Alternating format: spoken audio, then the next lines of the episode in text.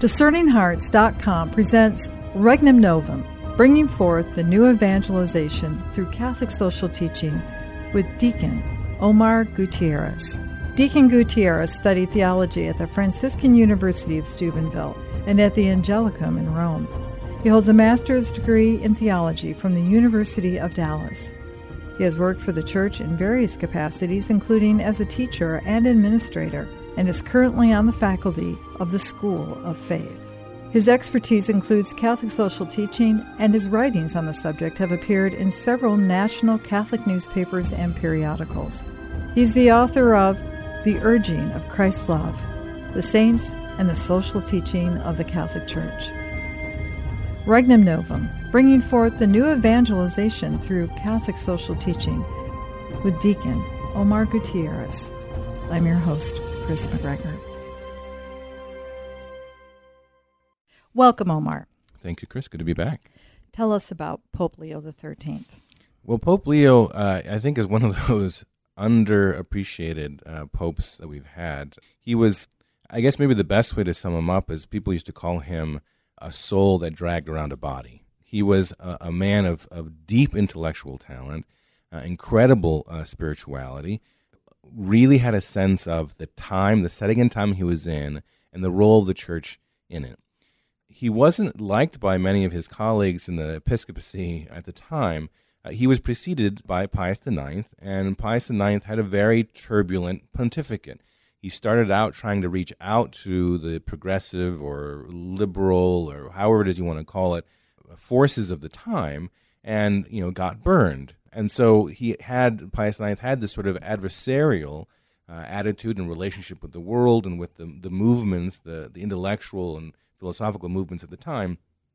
And so you have Pope Leo XIII, who who didn't have this adversarial position. In fact, Leo XIII spent many of his, his hours, the late hours at night, he would spend in, in praying and reading by reading the works of Nietzsche and by reading Marx and Engels by reading the, the literature and, and, and viewing the plays of the time that were considered modern and, and inappropriate, he would actually get to know some of these contemporary thinkers so that he could therefore respond to what they were saying from the Catholic perspective, from the Catholic point of view.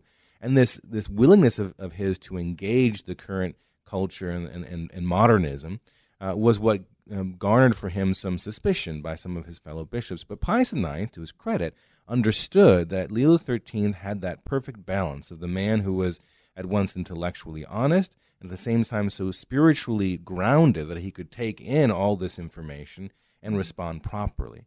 So here we have a man who is this the spiritual man who, who who didn't take care of himself. You know, he didn't eat very much. He didn't sleep very much. He was up late writing and and and reading an awful lot. He produced something like 80 encyclicals during his pontificate. And yet, at the same time, this is also the man who provided us with the St. Michael prayer, you know, who understood that this was going to be a difficult time in the church, who receives this vision about the, the great attack from the evil one, and, and gives the church this prayer to defend us against the evil one. Uh, he's also the Pope who gave us St. Thomas Aquinas. And, and what I mean by that is, it was Pope Leo XIII who said that every seminarian must learn the system of St. Thomas Aquinas. Every seminarian must understand the Summa Theologica because, it, because this system provides an approach to reality that helps the Catholic respond to the modern ideas. It was Pope Leo XIII who, who gave us not just Rerum Novarum, which we'll be talking about, but also Libertas on the notion of what liberty means, who gave us a whole document what a Christian citizenry ought to look like, who gave us another document on, on what the state ought to be doing. I mean, he was a man of such a wide talent, and for some reason, he's not really well known by people. So, just I think one of those great figures of Catholic history, who, who in the midst of the great Catholic persecutions that were happening uh, during the, the 1870s and 80s and 90s, instead of sort of uh, pushing off the world, said embrace said to, to taste the world and lead it to the truth, lead it in light to to what the fullness of human beings can be this dynamic man is leading a different type of pontificate because of the nature of the Holy See itself. Mm. There was a dramatic change with his predecessors. The, just the nature of what they oversaw dramatically changed prior to his pontificate. Exactly. Because of the loss of the papal states during the reign of Pius IX, Pope Leo XIII is the first pope in, in a very, very, very long time who doesn't have to directly oversee a vast amount of land, uh, as well as engage himself in the socioeconomic and political problems that are, are facing the church at this time. It was during the 1880s that the Franco Prussian War breaks out, and, and the church is caught in the middle of that yet again. And so Leo XIII has a kind of unique opportunity that he meets very well to address what the role of the church is going to be in this new future of the West. You know, we're a people, Omar, that proclaims our belief in things seen and unseen. Yes. And Pope Leo XIII really demonstrates that because this great movement of the Holy Spirit to be able to free up leader of the church militant Yes. to be able to guide it really is demonstrated in his not only the grasp of the world around him but as you said bringing forth that understanding that there is a spiritual realm Yes. and the threat that is posed to mankind. The St. Michael prayer that he brought forward so that we uh, engage that, but also he's the one that consecrated the coming century to the Sacred Heart of Jesus. Exactly, and he's also the one who gave us the a new look at the at studying Scripture. He's also the first one to to address the the role of the Holy Spirit. Providentissimus Dei. This is a man who understood the, the the role of the spiritual life and this the role of of the church in light of this new world, this new enlightened world that said that religion and God were now things of the past. Um, th- this was uh, this was the man that we needed, uh, really, and God gave us an incredible uh, warrior, but really, I think, a saint to take us into the, the next millennium. We may not be familiar with the social teaching that he would bring forward, and it would affect the life of the church for a century or more to come. Exactly. But many of us are aware of some of the vignettes from his pontificate, namely his encounters with Catherine Drexel and Teresa Lisieux.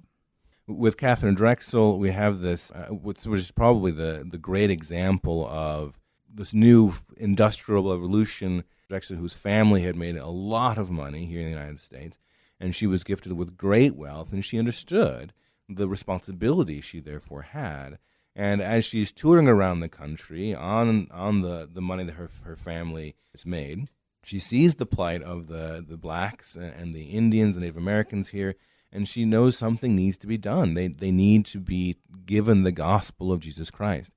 And so, uh, on a trip to Rome, she goes and meets the Holy Father, Pope Leo XIII, and says that something ought to be done. A mission ought to be made to these black and Indians of the New World. Uh, to which the Holy Father responded, Yes, you're right. A mission needs to be done, and you're the person for it he he gives this back to her, and as we know the rest of the story, she came back from Rome and and realized this was her calling, and and eventually finds her own order and builds the first schools for Black Catholics and, and Native Americans, and and opens them up to everybody in need, and transforms really the opportunities for Black and Native American persons here in the United States. So here's Leo XIII right right there, you know, sort of affecting here in the United States in a very real way, concrete way, the way we respond to the world and to the needs uh, of the poorest of the poor in our world. And then, of course, you have the whole incident with St. Therese of Lisieux. Which, in a very real way, is a dynamic contrast between the two women. One would be the mission out in the world, and the other would be the mission within the soul. Exactly, in Carmel.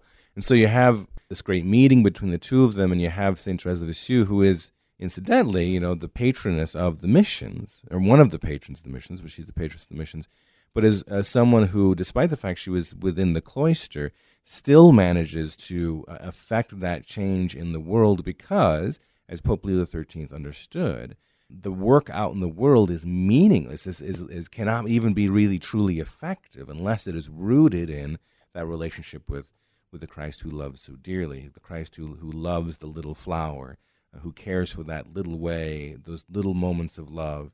And it was Saint Therese of Lisieux who gives us this this understanding. This woman who wanted to sort of die for the faith and the this great martyrdom that we hear about later finds herself may not die by the sword but by pinpricks, by those little deaths that, that we all uh, participate in every day.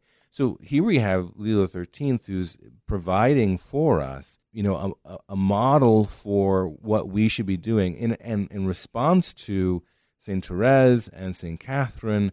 He doesn't take it upon the church and say, well, the church needs to do this, the church needs to do that, the church will start this mission, or the church will send off this great effort. The Holy Father places it back in our hands. He says to St. Catherine, and St. Therese, you become the great missionaries. You take this on so that Catherine ends up taking it on herself in the in the concrete physical way, and Saint Therese takes it on in this concrete spiritual way uh, by being great missionaries out to the world. Both have a tremendous love for Jesus. Mm-hmm. They both have a tremendous devotion to the Eucharist. Exactly. Yeah, exactly. And that is something that Leo the Thirteenth brings forward for all of us as well.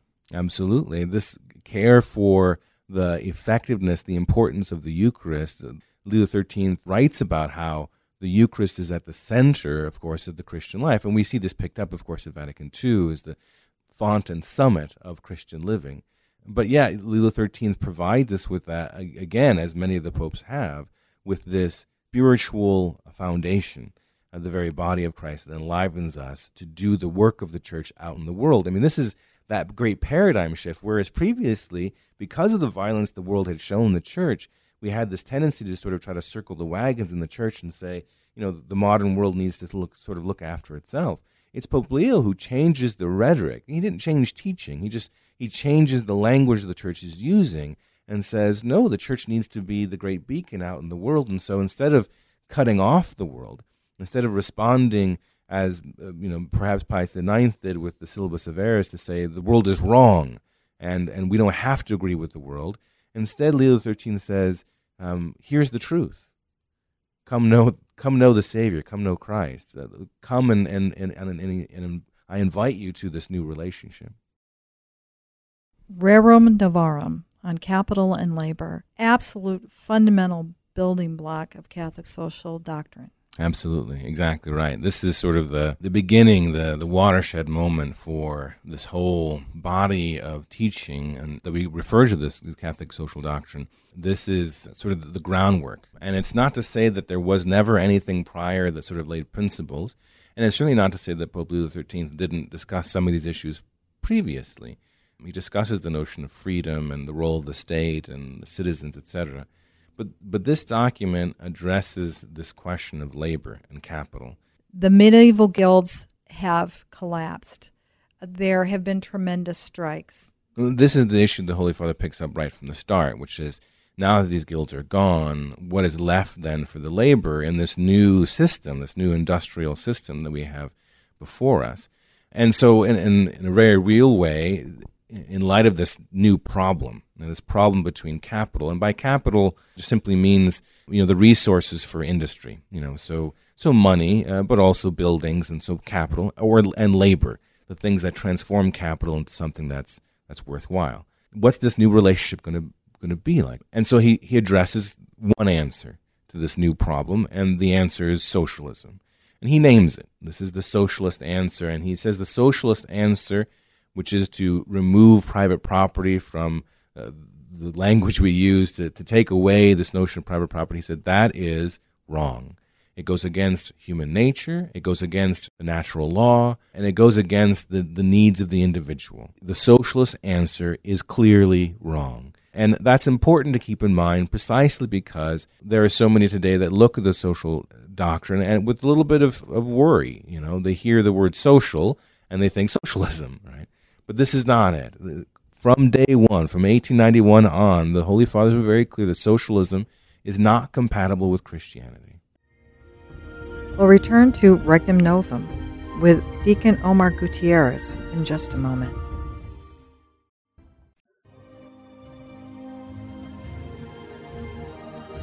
Did you know that you can obtain a free app which contains all your favorite Discerning Hearts programs? Father Timothy Gallagher, Dr. Anthony Lilles, Archbishop George Lucas, Father Mauritius Wilde, and so many more, including episodes from Inside the Pages, can be obtained on the Discerning Hearts free app. This also includes all the novenas and devotionals and prayers, including the Holy Rosary and Stations of the Cross, the Chaplet of St. Michael, and the Seven Sorrows of Our Lady, all available on the Discerning Hearts free app. Visit the iTunes and Google Play app stores to obtain your free Discerning Hearts app today.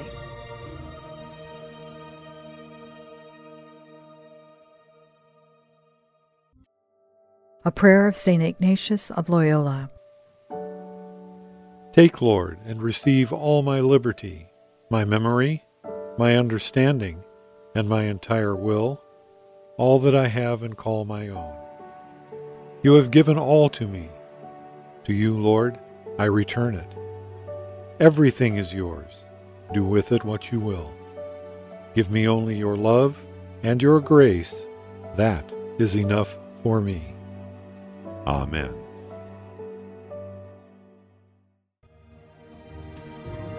Hello, my name is Deacon Omar Gutierrez, and I want to ask you to support Discerning Hearts in a special way. We, Kris McGregor, the board, and I all know that not everyone listening can help financially. We know we have listeners from all parts of the world, and we have made a commitment since the beginning to make the truths shared through Discerning Hearts totally free.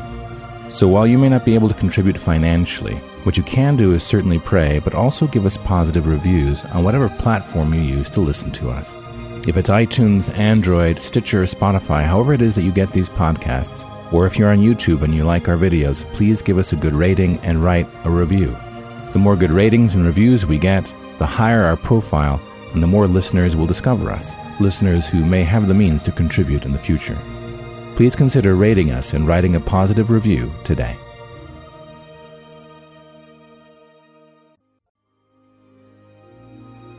We now return to Regnum Novum with Deacon Omar Gutierrez. I think it's important at this point we identify the 800 pound gorilla in the middle of the room, in as much that there are commentators now that take Catholic social justice or Catholic social teaching or Catholic social doctrine, lump it all together, and somehow place a stamp on it and says, Catholic beware. There have been commentators that have even said that if you hear the term Catholic social justice, to run from the church. Yes. And literally address that, Omar. Well, that and that's the great. That's the reason why we're doing what we're doing. I mean, this is this is unfortunate, and it's really robbing us of a great patrimony we have in the church. We've just heard about the wonder of who Pope Leo XIII was. He was a deeply holy spiritual man who gives us this great gift in the social doctrine, and yet we have Catholics who are, understandably in certain cases, but are afraid of it and won't touch it and don't know anything about it. One book on the subject actually called it our best kept secret. And the reason is because some have abused the social teaching. They've they've played on perhaps the ignorance of certain Catholics about what it actually teaches, or just through maybe a, a poor reading or through only a selective reading, they've come up with particular political agendas or approaches to the social teaching that um, requires one to to behave in a way that, that meets their own personal agenda and doesn't really meet what the church is trying to, to provide. The Catholic social doctrine is doctrine. Okay? It's doctrine. We have to follow it but we have to understand it authentically. We have to understand it in its fullness. What Pope Benedict XVI is going to say, you know, sort of an integral, integrated social doctrine. And so the Holy Father, Pope Leo XIII, is attempting to give us that. And in reality, he, he lays these principles out really quite clearly. And the first of them is that socialism is not compatible with Christianity. He also challenges those who would say that, well, that's a sign that the individual should be lifted up then, that they have a right to be able to do whatever they desire. And he even addresses that to the effect that each person is due the good. All right, each person is due the good, and he places, even in the context of, of Rerum Novarum, of what the laborer, when he talks about private property, which, you know, the individualist is going to say, you see, social doctrines mm-hmm. about the individual. Well, well, no. Pope Leo then says the, the point of private property is certainly to provide for our own basic needs, but more so to provide for the needs of the family.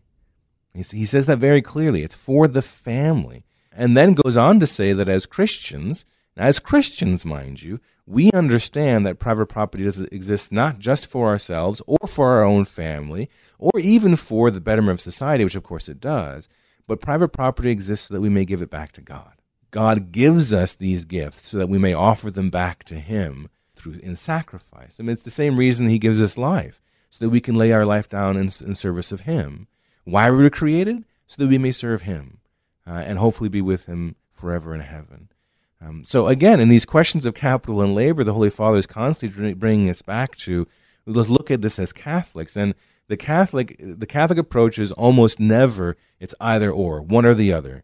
It's almost always both and. It's both about the individual and the family. It's both about private property, also the, the giving up of that private property and the distribution of wealth. It's, it's about all of those things. This emphasis on the family is essential for Catholics. Why? It's essential because it does two things at once. In the family, you have yourself recognized as an individual within a context. You are you, right? Uh, you're Chris or you're Omar, but you are Chris and Omar in the context of being a son or daughter, mother or father, sibling. Your identity is caught up in the fullness of who you are as an individual, yes, but also in the context of a community. And that paradigm is always there. In, a, in an ideal, properly functioning family, that paradigm is always there. And that's important because if it's, if it's only one or the other, if it's only the individual, you run into the air of sort of a, uh, libertarian, indiv- rugged individualism, individualistic notion. And if it's only communal, then you, you look at the communism. Right? So the family provides you a paradigm for looking at, at the human person. The family also provides for the formation and how to understand that so that your worth, your identity is based on who you are and not on what you do, and certainly not on what you have so that the family provides a foundation for how we view ourselves in the context of the wider community. Right from the beginning, the Holy Father invites us when we're looking at this question of capital and labor. One of the things he invites us to understand is, is first of all, there is there is no such thing as class warfare. You need to push that out of the mind. And when we were talking before about my point number two about communion versus opposition, this is really where this sort of really meet, meets the, the the head if we find ourselves approaching this question of capital and labor and economics as uh, red versus blue or left versus right or me versus you, then we've already lost the game. There is no such thing as class warfare. It may exist in, in, in literature, it may exist in the press, it may exist in, in many people's minds, but there's no reason why uh, classes have to be pitted against each other. And there's no necessary reason why the advancement of one class is always going to be at the detriment of, of another class. And what we need to understand is we're all human persons and we all need to move forward together in solidarity. So that's the first thing. There's no, there's no need for class uh, warfare. Secondly, um, the Holy Father lays out responsibilities of the laborer, which I think we all pretty much understand. You know, show up to work on time and, and be responsible and do the work you're asked to do unfortunately, there's statistics out there that show that the average American doesn't actually spend that much time working while he's at his desk. He might be surfing the internet or doing various things he's not supposed to be doing at work. That that's a kind of form of stealing. Um, so that we need to be aware of that as laborers. But then he spends an awful lot of time talking about the the responsibility of employers, to whom much is given, much is expected, and so he spends a great deal of time on that. And one of the things I think that that strikes, I mean, in terms of really the a paradigm shift for Americans to understand. One of the things that strikes at this this fundamental notion about labor is that he says you you you may not view labor as a commodity, um, and the reason for that is because labor comes from human persons. It's an extension of our personalities in a way. Uh, Archbishop Fulton Sheen says this very same thing that our, our labor, our work, is an extension of who we are even as mundane as might be on the factory floor. And so, because of that, you cannot list labor as just one more commodity on your balance sheet. You know, you have rent, you have the utilities, you have the, the overhead of the materials you're trying to transform as you're making the widget. Um, whatever it is you're trying to, you have all these various things and, and, and they're set prices. And so then you add the cost of labor in that unfortunately, what happens is when you add that cost of labor and that long list of, of, of liabilities or expenses, is that you treat it as a number and not as representing actual persons. So the first thing to do is to recognize that labor is not a commodity. Labor is the extension of human persons. And so when we look at that, then we can open ourselves up to when we're looking at something like a just wage, which he talks about next.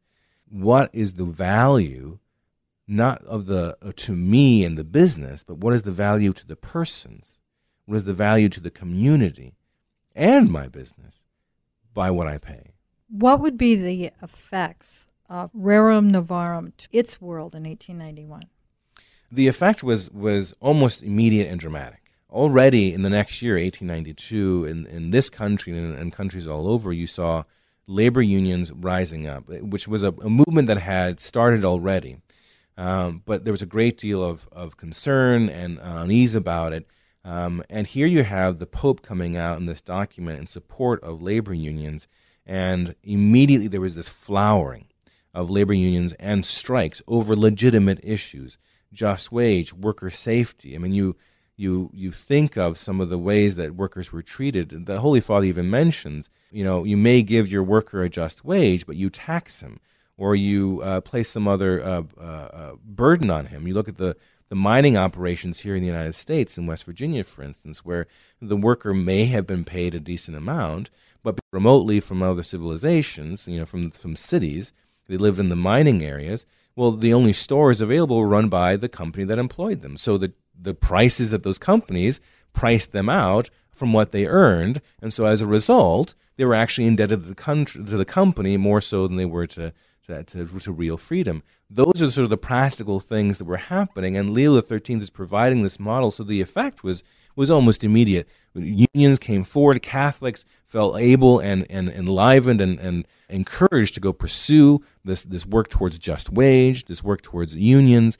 Uh, and you see it all the way. In fact, a very dear friend of mine who's passed away now, he was one of the uh, ground level uh, laborers, uh, lawyers even, for the NFL union, um, who they understood these men who were being used, whose bodies were being used, were left by the age of you know 30, uh, 40 with these broken bodies and no means to support themselves in the future.